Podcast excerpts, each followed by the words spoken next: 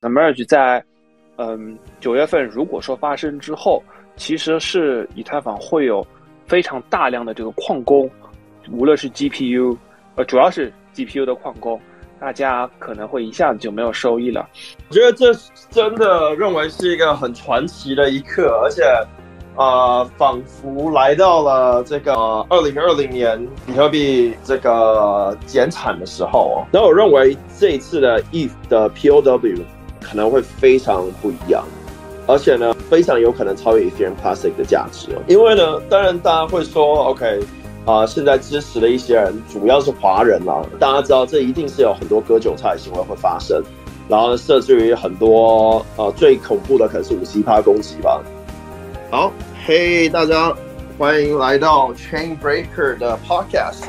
那今天呢，我呢和潘志雄老师呢会来讨论这个以太坊分叉所带来的影响。这其中呢，当然会讲到这个 ETH POW 跟这 ETH POS 啊。那在这边呢，我们也要提醒大家，今天所有讨论的内容呢，都不是金融建议哦，所以自己要了解加密货币投资非常高风险的一件事情。好，那我是 Chris，那我就把主持棒交给潘老师来做一下自我介绍。哎，Hello，大家好，我潘志雄。嗯，对，我觉得今天这个这个话题的话呢，其实我们是可以稍微聊一聊的，无论是科普导向的，还是嗯什么什么情况，但我觉得这个话题是值得来聊。嗯，因为我们能看到，就是过去的一周左右的这个时间里。可能还更远一点，一到两周，我们能看到非常多的这个关于分叉的讨论。其实里面的最核心的一个契机呢，是我们能看到以太坊计划在今年的九月，差不多时间定了，对，有可能就九月左右会进行 the merge，就是相当于把以太坊要把 POW 给抛弃，切换成 POS 的共识算法。这里面呢会带来哪些影响？其实我们那个 The Merge 的之前的这个播客中其实也提到过。那我这边简单的总结一下，其实就是这个呃没有了算力的矿机，那这个整个整个以太坊的这个这个节点它会更节能，对。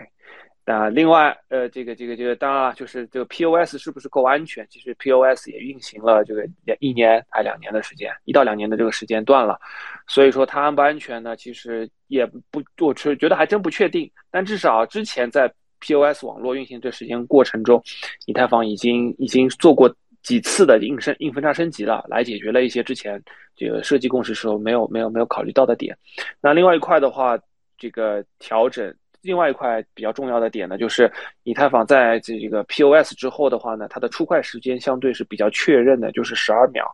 对，当然这个时间是可能未来是会做调整的，只是说这个时间呢相对比较确认，因为 POS 它是基于这个这个不是不是不是概率的这个这个共识，而是我相对比较确定性的。对，大家是会去随机的选一些人，然后不同人去验证不同的数据，然后它会有这然后的不同的出块。对这个这个，我觉得已经有很多讨论到了，只是说，呃，那总结完了这个这个这个 the merge 之后的影响，其实就是这个想聊的就是这个 the merge 在嗯九月份如果说发生之后，其实是以太坊会有非常大量的这个矿工，无论是 GPU，呃，主要是 GPU 的矿工，大家可能会一下子就没有收益了，所以说这可能会带来一个一个一个影响。所以说，我们能看到，就是除了想分叉以太坊这些人之外，还有一些别的公链，或者是别的一些设施，大家都在想要抢占这部分矿工资源。对，这些人可以继续提供这些这些，无论是计算资源还是什么的。我最近有听到说，可以把这些 GPU 的矿机回收，对吧？可以做一些，比如说是 render，就是类似于 3D 渲染类的这些东西，有可能会有这些事情。那这是一类。那还有一类呢，可能就是一些公链的共识。像 Conflux 他们提案了，想要去把这个他们之前的这个呃 POW 的算法换成和以太坊一样的，那这样也能更好的去承接以太坊这个算力。那当然 ETC 可能也算吧，对。但是呢，里面最核心的一派，这刚说那些其实都是外部的啦。最核心的一派呢，就是以这个一些这个就华裔脸为代表的，就是包括什么我忘了这宝二爷对吧？就是他他们和一些人，大家在。他们想推想想要去这个分叉以太坊，想要在这个这个这个这个转换 POS 之后呢，分叉一条他们没名字没有定吧，但是可以至少可以叫什么 ETH POW 这样的一条链上。嗯，那这条链呢会维会继续下去运作。那这条链上这个会会会这个这个会继续以以这个 POW 算法为主，然后也不会有这个 EW 唯一的算唯一的共识就是 POW，然后呢就没有 POS 了。对，那对于那条链呢，就会在那个以太坊那个 merge 的过过程，我不知道是会更早还是更晚，但是应该是会在那个时间点 merge 的这个时间点，他们继续挖下去，那他们就可以这个这个这个分，其实就是分叉出了一条新的以太坊，是在 merge 那个时间点之后的一条新以太坊。这个的话呢，其实这个我我我觉得社区里面已经经过经过挺多的讨论了。那我来总结几个观点，就是对于大家。不怎么看好这件事情的几个原因吧，其中一个原因呢是，其中一个理由呢是，嗯，首先以太坊上面已经有大量的资产了，特别是以 USDC、USDT 为主的这种稳定币资产。为什么以这两个为例呢？是因为这两类资产其实它本质是美元，只是呢它通过这个 Circle 和 Tether 这两家公司做了一个网关，他们把他们的资产流通在以太坊上。所以说，他们那类资产其实是你可以等价为理解为它是一种实体资产，就美元资产。那它被分叉了之后，他们决定这个币在哪里有价值，其实是由他们来决定的，对吧？那当然，他们已经有些表态了，对吧？就肯定是不会选这个 POW 那条链的。所以，对于这个这个这个这类资产，或者是以太坊上发行的很多资产而言，大家应该是不会考虑在 POW 那条链上的。那 POW 那条链肯定会就会带来。这个这个这个资产上的一个一个问题，这是第一点吧，就是资产纯资产的。那第二点可能就是和 DeFi 相关的了，因为我们能看到以太坊上有大量运行过程中的一个 DeFi，我就以 Uniswap 或者 Curve 为例。那比如说有几个资产它突然之间是没有价值的，但有些有些资产是有价值的，就比如说这个分叉的这个以太坊，对吧？叫 ETHPOW 这这个。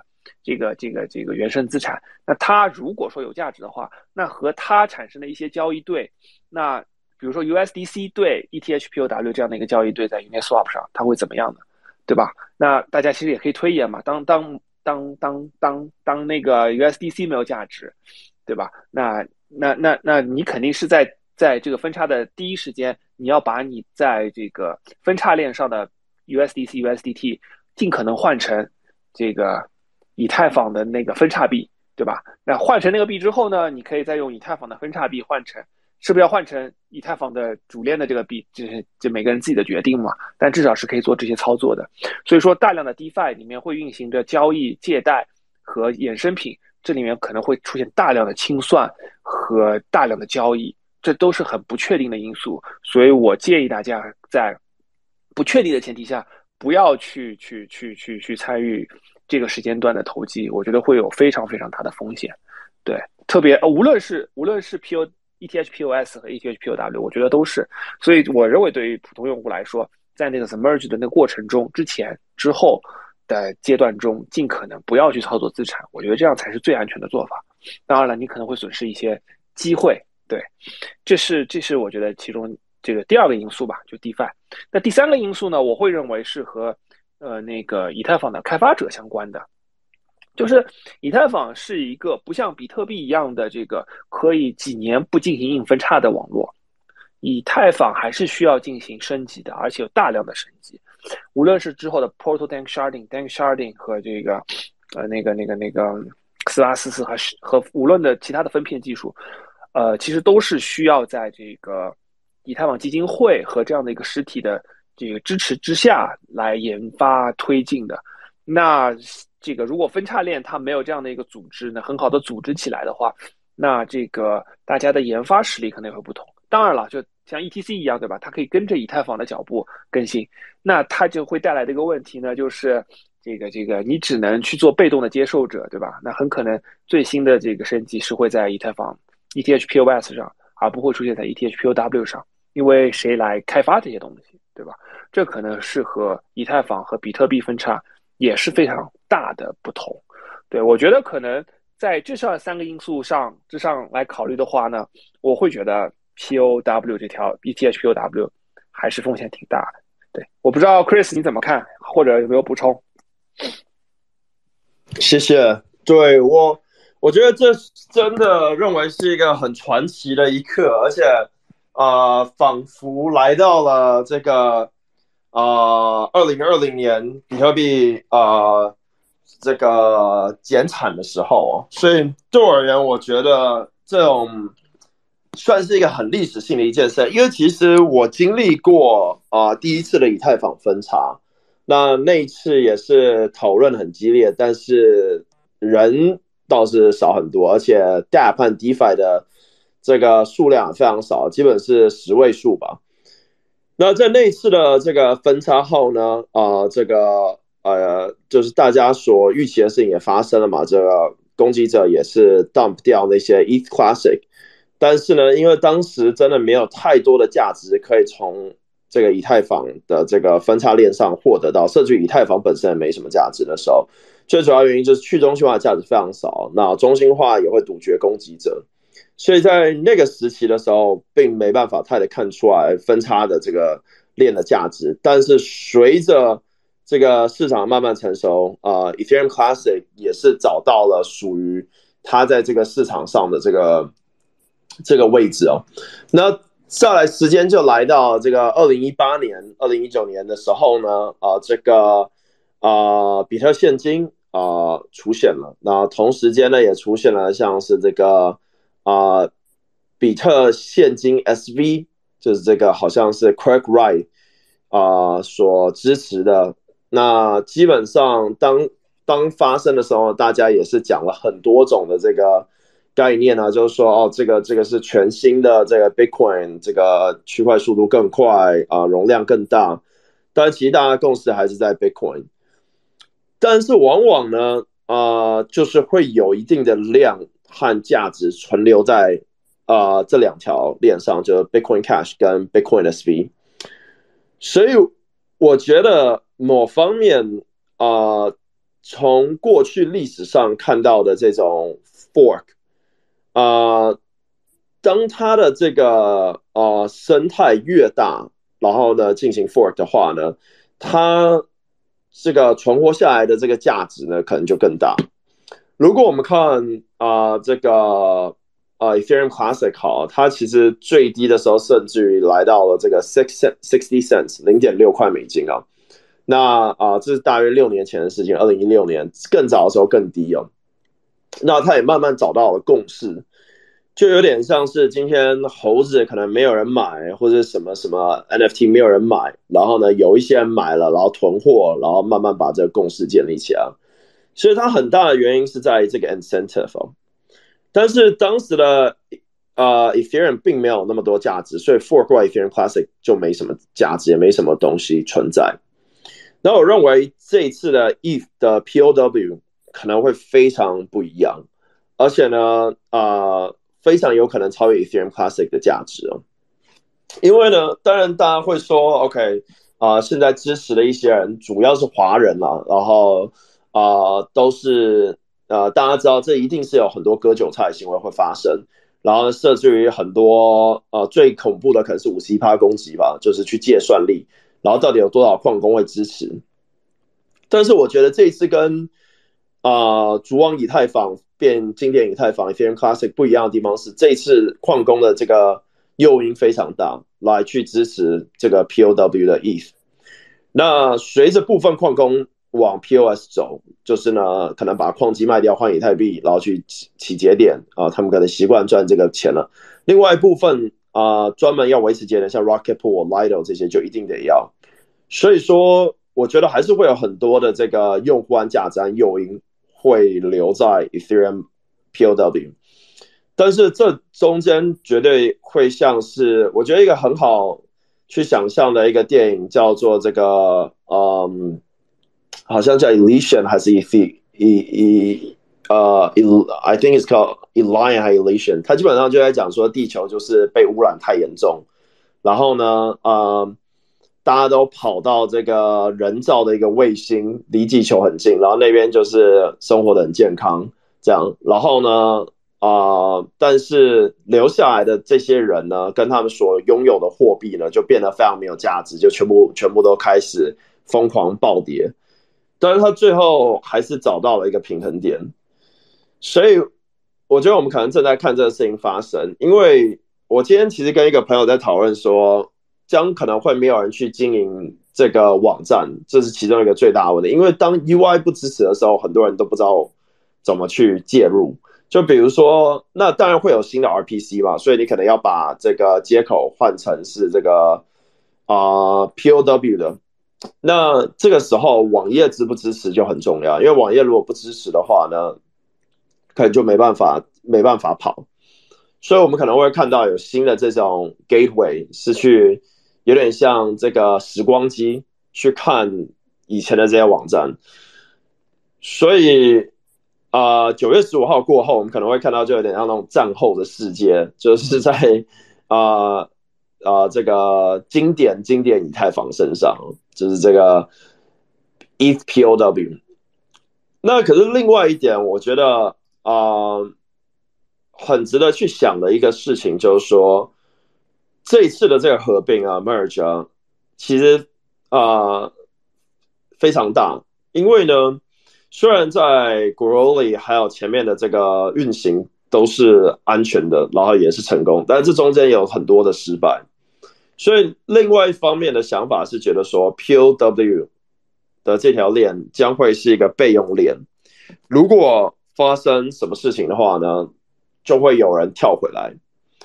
所以，呃，我觉得很有可能大家在短期内有可能。会很大的这种砸盘出现，但是它有可能会慢慢找到它的平衡点。但一定有很多东西会 depack。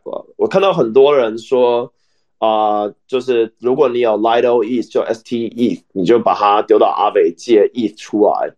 然后呢，啊，短期内我们可能会看到这个 POW 的 ETH 暴涨，甚至有可能超过以太坊，因为呢，那个资产是最有可能被各大交易所支持的。因为 USDC、USDT 这些绝对不可能，所以短期出逃，我们可能会看到所有人把他手上的这些分叉的稳定币、分叉的这些币呢，全去 Uniswap 上面和 Curve 上面换成 POW ETH，因为这几个平台是持有最多 ETH 量的平台，我们可能会看到大量的去 Aave，但这个。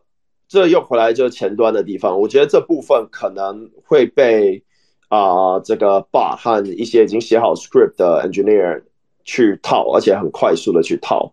那这边一定也有可能出现五十一趴的攻击，就是透过这个算力的方式呢，来让有些想要套链，这因为这中间套链空间可能很大，可能上百万、上千万事情，我觉得至少上亿美金。所以呢，呃，大家都会把它换成 POW 的 ETH。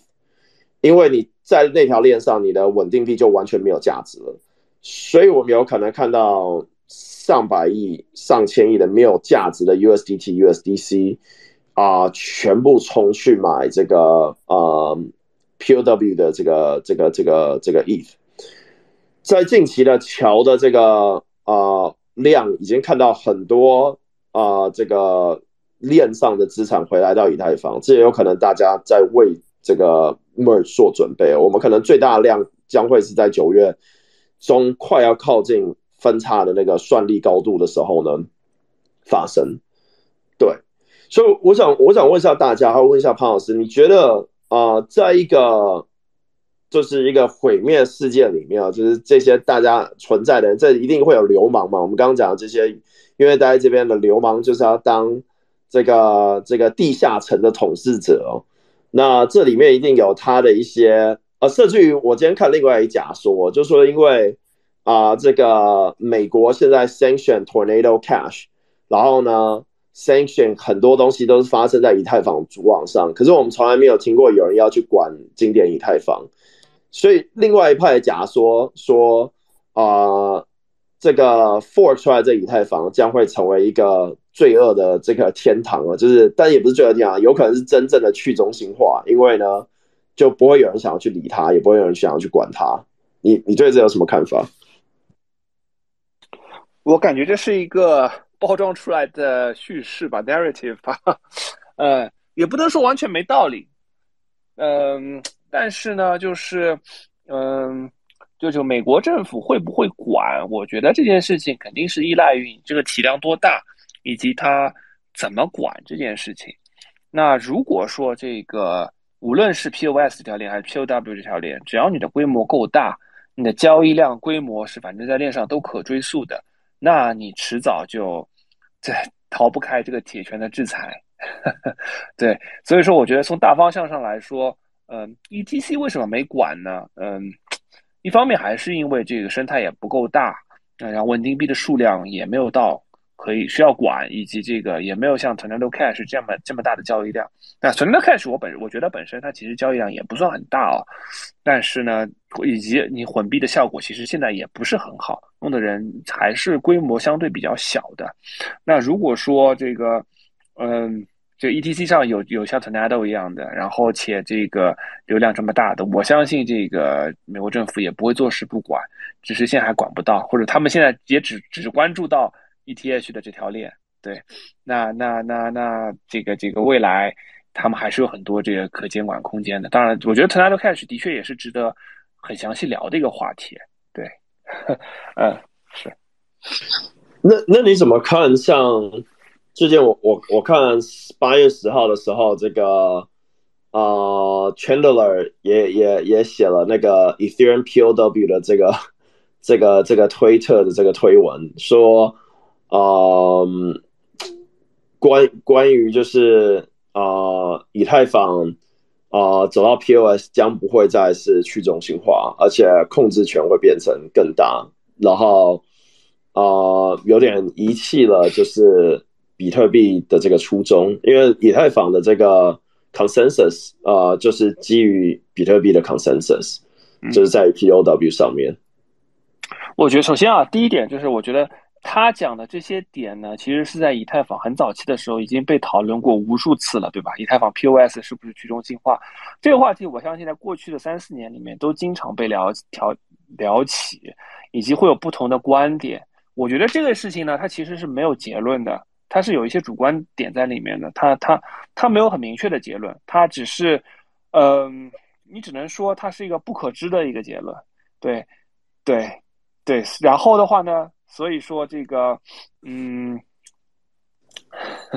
呃，所以说我觉得这个，它至于以太坊这个切换成 POS，它是不是足够去中心化？呃，我。就他当然就 Chandler 他有他的说法，对吧？另外一派的说法呢是，以太坊在过去的五年里面其实已经换手极多了，大家已经把筹码做的足够分散了，所以在这种前提下做 POS，它的去中心化的保障比一个从头开始就要做 POS 的网络会好很多很多，是不可同日而语的。对，对，就是这，我觉得就是这两派观点吧，我觉得都会有。至于它是不是真的会带来这个呃去中心化的问题？啊，中心化的问题，我觉得是会有，嗯，但是它的这个度多少呢？这个的确挺难量化的，嗯。了了解，那那啊，我们来聊聊我们会怎么做吧。那就是就是最近啊，Twitter 上面有很多人讲说，要把这个所有的 E 都拿去阿维抵押。然后借借更多这个主网 E 出来，或者大家开始把这个中心化交易所的这些以太币都带过去，就要抢第一波。然后我今天还看了一个攻略，就是就是他们一直在更新，就是说如果一旦 merge 后，就会把就是要怎么透过 EtherScan 去 去卖币啊，要怎么透过这个没就是主要的这些 contract 都想要去，所以很快就去套利。你怎么看？就是。这些教学，然后，然后再是你自己会不会在 POW 啊出现后，就是但是它马上出现，因为 merge 后就会被 fork，然后大家就矿工们就要支持，这时候你会你会冲进去卖掉 POW，卖到变 POW 吗？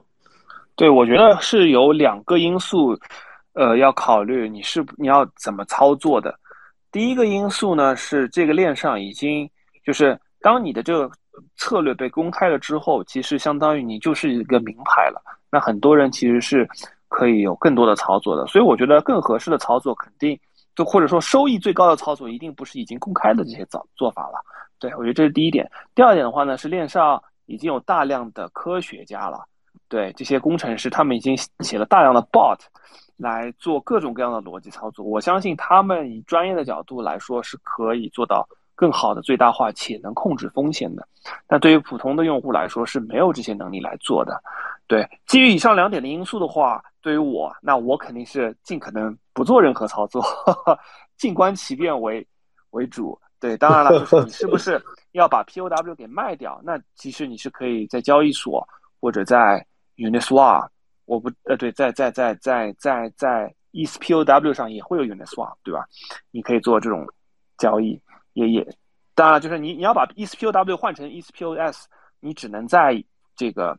交易所里面做，对吧？因为这两个链其实已经分裂开来了，你你不可能在这个同一个 Uniswap 呃同一个链上面去具有这两种资产，除非有人把它 wrap 过来，但 wrap 可能也需要一些时间。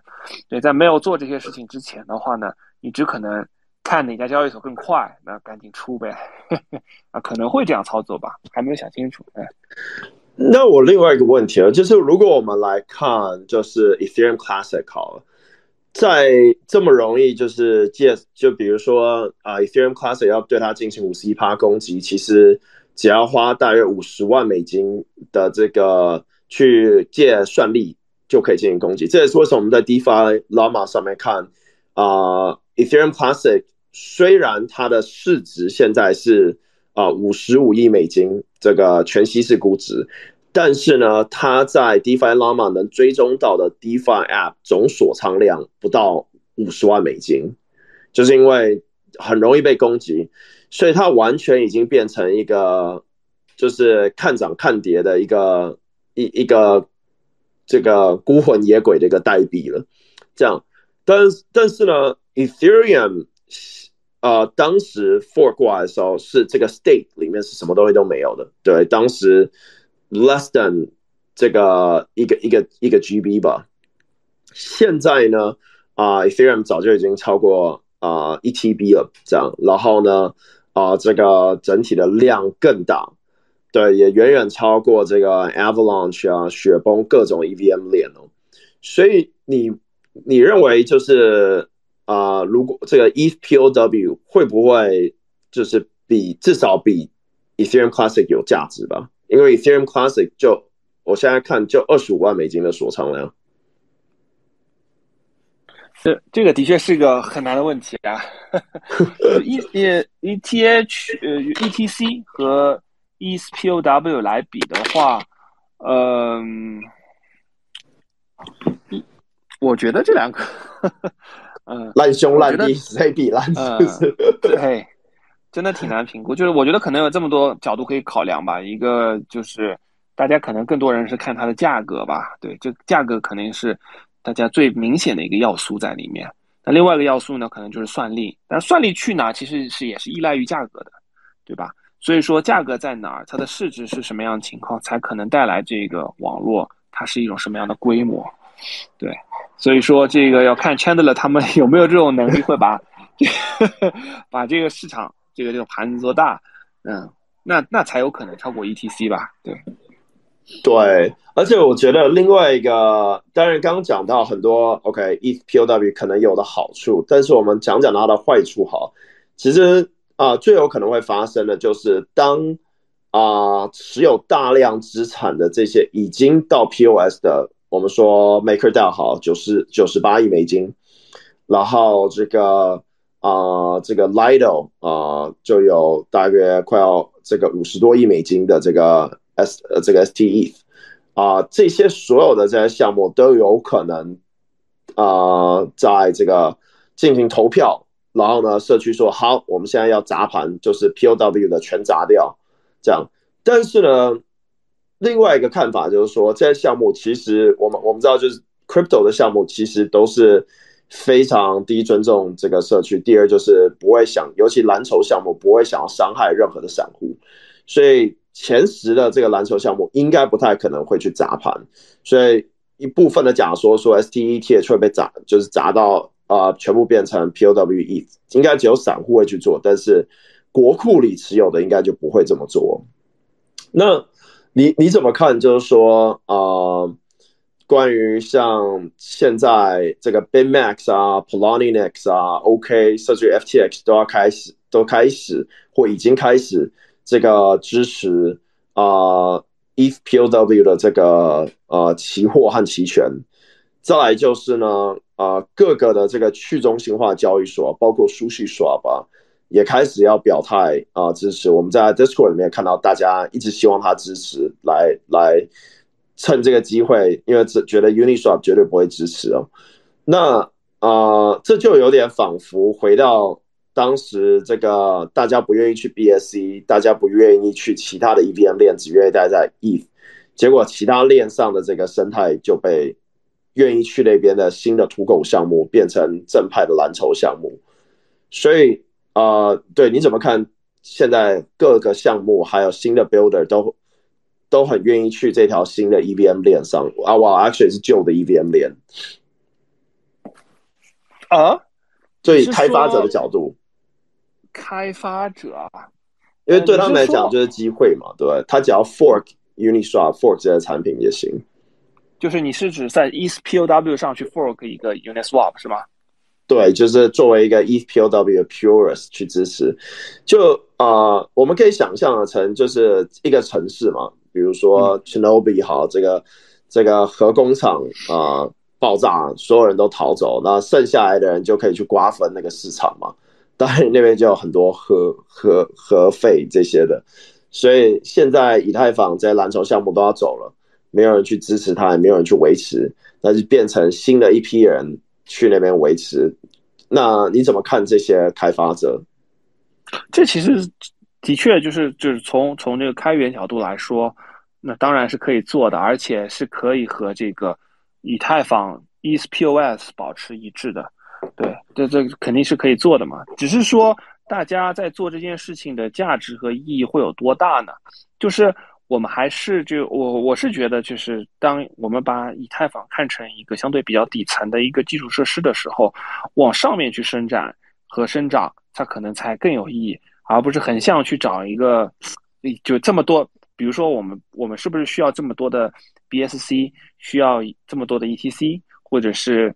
这个这个同样结构的东西，这些结构的东西其实都差不太多。那以太坊的话呢，它其实是可以从 Layer Two 的角度，我觉得这个话题我们也没聊，就是 Layer Two 会怎么样，对吧？那现在这些 Layer Two 肯定是跟着 ETHPOS POS 走的，对吧？那这些这些 Layer Two 其实它也是可以成为这些应用的一个承载的一个地方的，嗯。对，嗯，所以说我觉得，嗯，ETHPOW 当然了，这大家肯定是可以去做这些事情，只是它的意义和它能它的炒作空间有多大，我觉得还是存疑的吧。嗯，对，最最后我想要说就是，我觉得从就是二零二零年的 DeFi Summer 到现在，我觉得就是社区已经证明了一件事，就是再土狗、再恶心、再。意想不到的事情，大家都敢做得出来，所以我总觉得，就就啊，你还记得二零二零年的时候啊，因为熟悉的盲蛙，后来开始出现什么 kimchi shrimp，就是各种的水果板币，然后啊，很多就是啊篮球的项目的开发者，或是这种一线的交易员啊，都不愿意去碰，就觉得这就是垃圾，直到他们看到这个。FTX 的创始人 Sam 都跑去挖一些这些水果币，就可以看得到阿拉米达的地址都进去挖，因为他们知道合约是安全的嘛。然后呢，谁钱多就可以挖到越多币。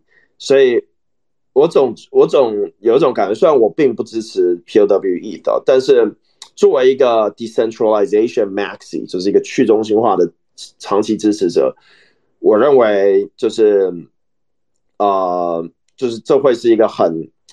很 natural 的一个很自然生态的一个演变，然后，嗯，所以我觉得可能不能太小看将会发生在这九月十五号 merge 后的这个 fork，yeah，一定一定，而且我觉得这有可能是我们看到，啊，在 DeFi 里面我们常讲到超额抵押嘛，对，就是你放多少钱进去，超额抵押，然后借多少钱，比如说 collateral ratio 是一百五十趴。你放十五万美金借十万美金出来，可是呢，当你变成分差有两边的贷后，但贷可能就没办法维持在一块钱了。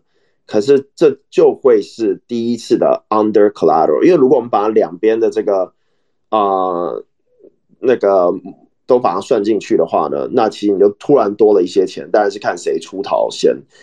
但是它终究会来到一个平衡点，变成是，呃，你的你的这个低于超额抵押的 collateral ratio 的东西，但我们有可能会看到就是零点一的 USDT 或是归零的 USDT，还有归零的贷，对，好，呃，我们今天我们要不对。放麦克风呗？对对对，我们今天是有抽奖的哦，就是我们会送一些这个神秘的 NFT 啊、会有是 GameFi 的，也会有就是 NFT 的，所以大家只要举手参与的话呢，我们都会啊、就是联络把你的这个地址记下来。好，那我们就呃，送送盲盒对吧？你也不知道是什么 NFT。对对对对对，嗯，对，然后我看那个，对，大家可以先上来。然后我这个这个 Max 之前在收社区收收集到了一个问题啊，就是这个有一位朋友问他说，他说我看要分叉做 E S P O W 的那些人说了一大堆的理由，我感觉只有一点还算靠谱，就是如果转 POS 出现重大问题导致无法运行了。ESPOW 或作会作为备用链来继续运行，所以我想问一下，如果 POS 出现问题，以太坊有什么备选方案吗？这个问题，Chris 要不要回答一下？呃，备选方案其实之前有讨论过，就会就不会，当然不可能会用 POW 意思啊。其实其实其实就是执行继续 POW，对，它并不会，并不会变成是说没办法，它也不会用回滚这种方式。就是我们可以想象，就是说今天在一条道路走，然后呢，今天啊、这个道路有点崩塌的话呢，往 POS 的这个部分的话，其实。同样一条链，就是 POW 这条，其实还是在这个运行，对吧？但是因为算力导致它没办法再再算出来出块，可是并不会导致这个 state 不见。所以我认为，如果真的重大成这样啊、以太坊基金会就会宣布说，OK，我们可能要暂缓 POS，然后继续 POW。当然，这个对币价会有什么样影响？影响绝对非常大。但是啊、就不会有，我觉得就就不会有所谓的 EPOW，就就是。还是 Ethereum，只是还是 POW 这样子，对。你你怎么看？我觉得，我觉得其实能排的大的雷其实已经排掉了。就是一方面因素是 POS 运行了这么久了，对吧？POS 不是刚运行，它是以太坊在二零二零年其实就二二一年还是二零年忘了，就已经上了这个 POS 网络，它已经运行很久了。所以说，当然没有 POW 这么久啊，但是它已经运行了足够的时间了。所以说，它在共识层面的大的问题应该不会有。对，然后第二点的话呢，是我觉得，嗯，就算就是我觉得最差情况，如果真的出现这个这个这个这个很大特别严重的问题，极端的情况，那以太坊就我觉得就是像 Chris 说的，就只再换成 POW 呗，对吧？那但是这和 ETHPOW 这件事情，就我觉得还是两两个并行的事情。那那那这以太坊基金会，我觉得这种情况只有特别绝望的情况才可能做出来，概率我觉得是极低的，也不太可能。那另外还有一些中间的一些情况，比如说有一些小问题怎么办，对吧？或者有一些协议或者是执行层有些问题怎么办？这些其实以太坊在运行现在运行的过程中也经常遇到，也大家其实我不知道有没有关注到，就有的时候其实以太坊的这个节点客户端，呃，经常会要修复一些 bug 或修复一些问题。它其实其中是埋了一些安全隐患在的，这个只是说呢，在没有发现这些问题之前呢，以太坊基金会就尽可能尽早的把这些问题能尽快的解决掉，尽快的处理掉。那还有其中，我觉得一个很重要的因素是，以太坊是多客户端的，然后呢，ETH One、ETH Two 呢，它就执行执行客户端和共识客户端两个分割分离了之后呢，这两个客户端之间有非常多的排列组合。那在这种前提下呢？只要大家都不是运行一个客户端，那以太坊的这个网络就算挂了一个客户端有 bug，其他客户端还是能继续运行的，对吧？所以说，我觉得这个，我觉得还是有有挺多层级的这个风险已经被降低了，也不是说没有吧？对，被降低了，对。然后我看刘建伟有举手，要不你要回答吗？还是说提问？我提问提问，谢谢，能听到我说话吗？我是新人。能，你好。啊，你好，你好，我是这样子的，嗯，我手上有以太坊、比特币，我问一下这个，呃，今年的趋势，比特币能涨吗？第二个问题，以太坊分叉，我放在 M Tok 钱包或者放在币安交易所，这个分叉币能领到吗？或者后续那个以太坊的价格如果升级成功，会第二次涨？大概大概率，大概率。啊，这个问题我来回答啊，就是我们这今天的话题主要是聊以太坊分叉，你刚那几个问题和以太坊分叉没什么关系，所以我们就不做回答了。谢谢。好，接下来还有什么朋友？哪位朋友？Hello 主，Hello 主持人，哎，我想问一下。嗯嗯，关于以太坊升级之后，在九月下旬升级之后的那个嗯走势是乐观吗？对，我们刚才说了，我们不讨论价格问题啊。哦，好的。好，Rose，能听到吗？能能听到吗？啊，能能听到。Hello，各位大佬，晚上好。就是，呃，我想问一下，就是。现在，呃，不是有两条很牛逼的公链嘛？就是有一些，呃，比较牛逼的头部机构去投资的那两个，是一个叫做什么？呃，APDOTLS，还有一个是 SUI。呃，不不知道大佬就是对两个公链是呃怎么看待的？这个这个币到时候如果是发行上手的话，能不能？能不能入手一些？好，好，好，谢谢。嗯，呃，这位朋友，你的这个问题和我们今天讨论也没有什么关系。好，下一位朋友。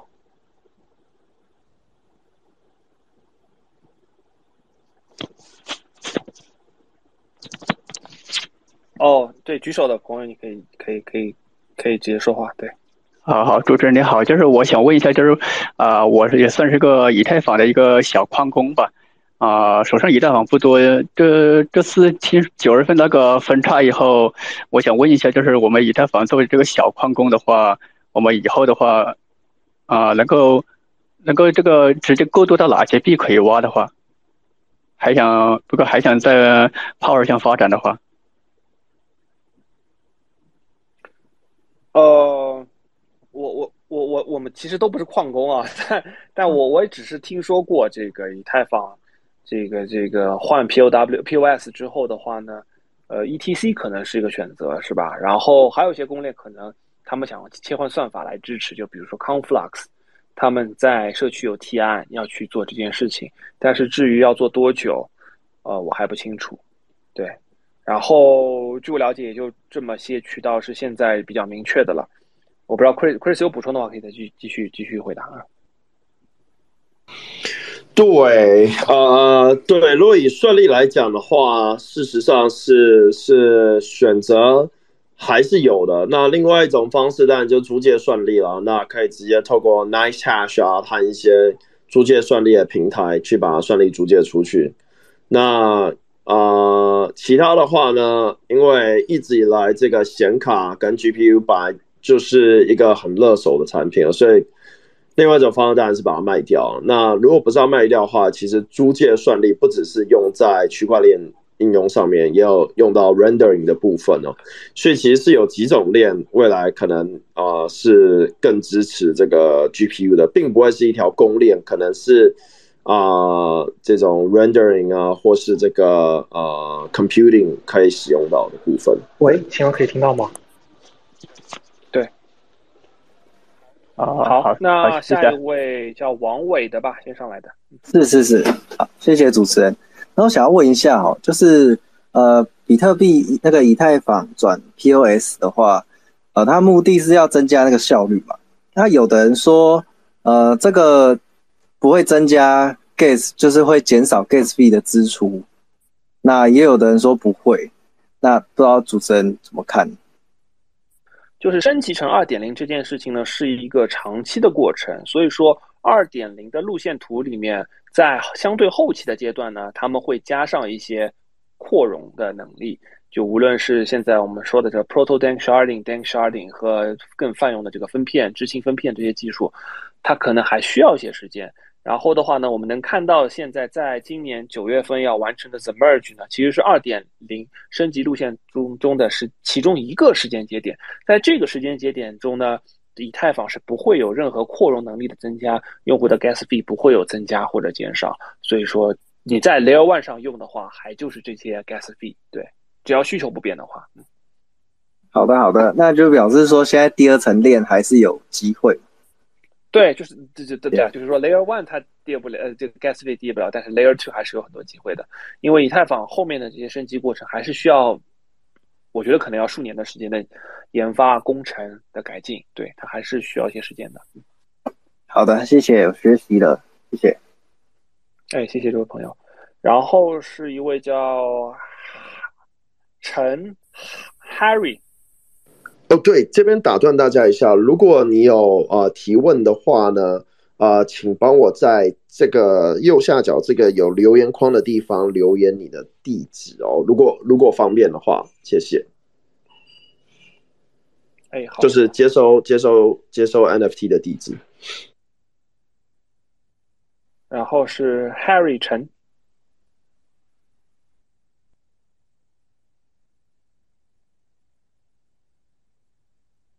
Harry 不问的话，那就 Trader 李。哎，你好，Hello。我刚刚听咱们刚刚分享的时候提到了，其实之前在测试网升尝试升级的时候也遇到过一些问题，我就想知道具体有哪些问题，然后这些问题有多大的概率发生在这次主网合并之上。那还有一个第二个问题就是合并之后，呃，分合所谓的合并之后，合并之后如果出现了硬分叉，那么 ETHW 和 ETHS。这两条链还会不会互相影响？嗯，比如说你在 ETHW 上面做些操作，会不会影响到 ETH POS？谢谢。哎，你刚的第一第一个问题，因为刚刚有位朋友突然插插插嘴，我就没听到。嗯，第一个问题是说，在之前，其实现在三大测试网都已经完成了合并，但是刚刚我听分享的时候说也遇到了一些问题，我就想知道具体是哪些问题？这些问题会不会有可能发生在主网合并的时候？呃，这个问题我没有跟进这么细节的技术问题，但是你可以理解，就是在测试网上发现了问题，他们肯定就会修正嘛。所以说这些这些发生的问题，其实应该已经修正好了。更困、更更更有风险的，其实是没有发现的问题 啊，那些其实是不可知的。这是这这这个这个问题，就我我其实我也没跟进具体的，我已经不记不太记得这个细节了。然后你说的第二个问题，就 P P O S 和 P O W 之间会不会有影响？这很明显就不会有影响，这两个链就是完全独立的链，除了可能会有重放攻击的这个问题存在的话，其他应该不会有什么这个相互关联的地方。对，好的好的，谢谢。好，下一位 Kyle 李。哦，感感谢感谢，我看我我以为要排队呢。呃，我是我是问问，就是您您怎么看那个，嗯，就是宝二爷和那个孙雨晨他们在推的 ETHW。然后第二个问题是，如果转成这个 POS，嗯，如果是彩丽发生这个五十一攻击，您您怎么看？会不会有这样的可能性？第一个问题的话，我们刚才已经聊过了，这里就不重复了。第二个问题。对，你可以听我们录音，我们刚刚聊过这些问题了。对，然后第二个问题是关于五十一攻击，是指 POW 的五十一攻击吗？那 POS，POS 的五十一攻击，POS 不是五十一攻击啊，POS 根据以太坊的共识，应该是要到我忘了具体数值了，好像是百分之六十七吧，才会有，就是你要控制这么多节点才有可能。我呃，当然就不同的假设条件下可能不一样，我已经不太记得了，但是它它和五十一攻击应该不太一样。嗯，好的，好的，好。然后楼珠，对，POS 无法做五十一趴攻击，而且它还有呃其他的一两个条件要达成，但基本非常困难。这也是为什么会从 POW 转 POS。对。然后下一位楼珠，楼主。楼主不问，那就 Rose，Rose 是不是刚刚已经问过了？Rose 有问题啊啊！你好，你好，我呃，我想问一下，就是呃，这个以太坊分呃这个合并的话，就是我想问一下，它这在合并的过程中，会不会受到一些黑客攻击啊？或者说是呃，更加恶劣一点的，或者说是被人被人拔网线，不是说拔网线，或者说呃说是搞呃呃断电啊，还是什么的，这会这会产生产生很大的影响。啊，我就这样问一下。我觉得毫无疑问，肯定有，肯定会有黑客攻击啊！对，但但这就特别是 E P O W 他们也有动力攻击啊，他们会不会做我不知道啊。但是这个这个这个，这和所有 DeFi 协议都可能会被黑客攻击一样，只是能不能成功我不知道，对吧？啊，哦，好。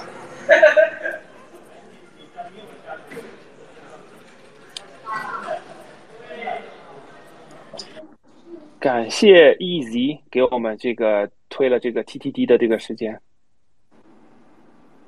Easy，你有问题吗？对，可以探讨一下，问一下那个庞老师和区块先生，呃，分叉项目的那个价格，你们有一个心理预期吗？我们这里不讨论价格，不好意思啊。呃，OK，好。对，刚才就是有一个小伙伴说那个五十一公积，我可以补充一下。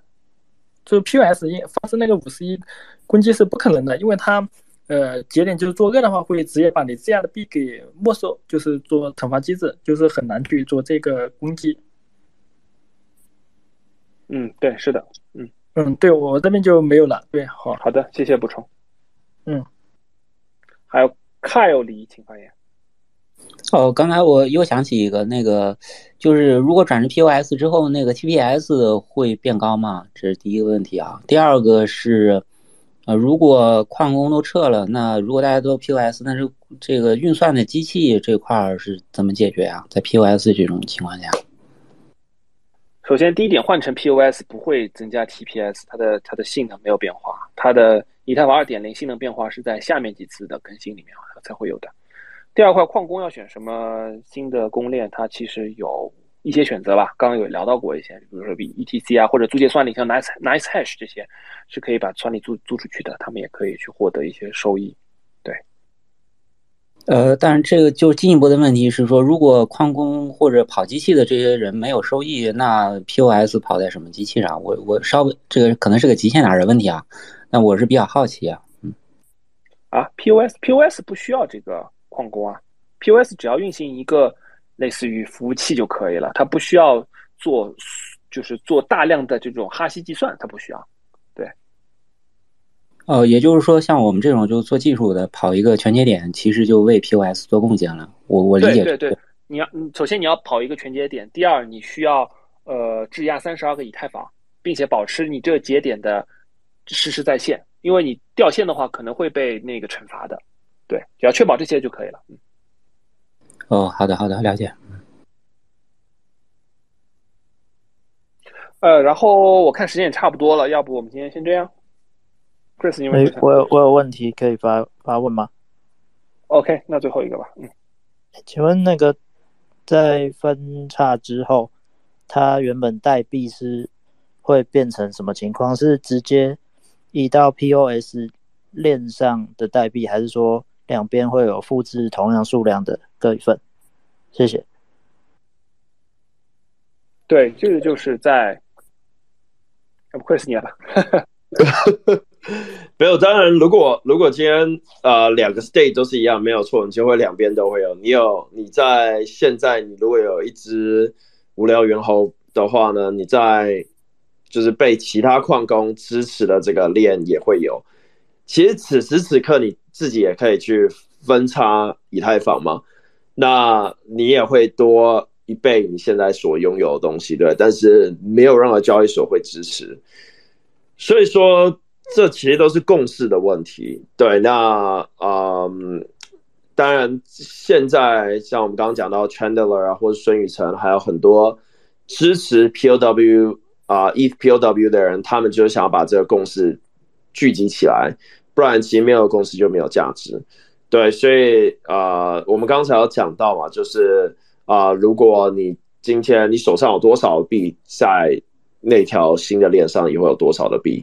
但是如果说你不支持 EPOW，其实你什么事情都不用做，对你来讲用以太坊的方式是一模一样的，不会有任何的变动。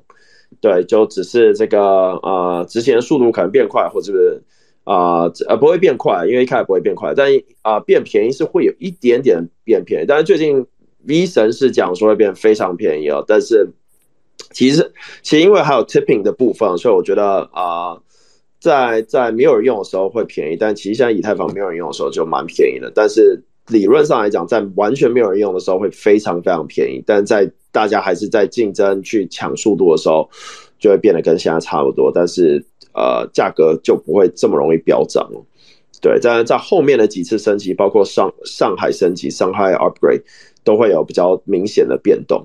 呃，最最大的变动当然就是这个 POW 的这个挖出来的这一万三千颗会完全不见，所以未来以太坊能。给节点验证者的是约一千六百颗，再加上 tipping，再加 MEV，所以啊，卖压每天从矿工出现的卖压会大幅减少。另外一部分就是因为大部分的矿工将会去支持以 ETC 或是其他 POW 链或者 ETHPOW，然后只会有部分的矿工可能就是把机器卖掉，全部去买以太，然后起节点三十二颗，然后呢去挖。所以说啊，很大一部分可能会有出现大量购买以太币在的部分来去做节点验证，另外一部分就是呃这个呃这个卖压变低了，对，大概是这样。好，那我们今天活动就到这里喽。谢谢今天大家。不好意思，还有一个小问题，一个一个最后一个小问题。呃，我有事儿，那我先下了，Chris。嗯。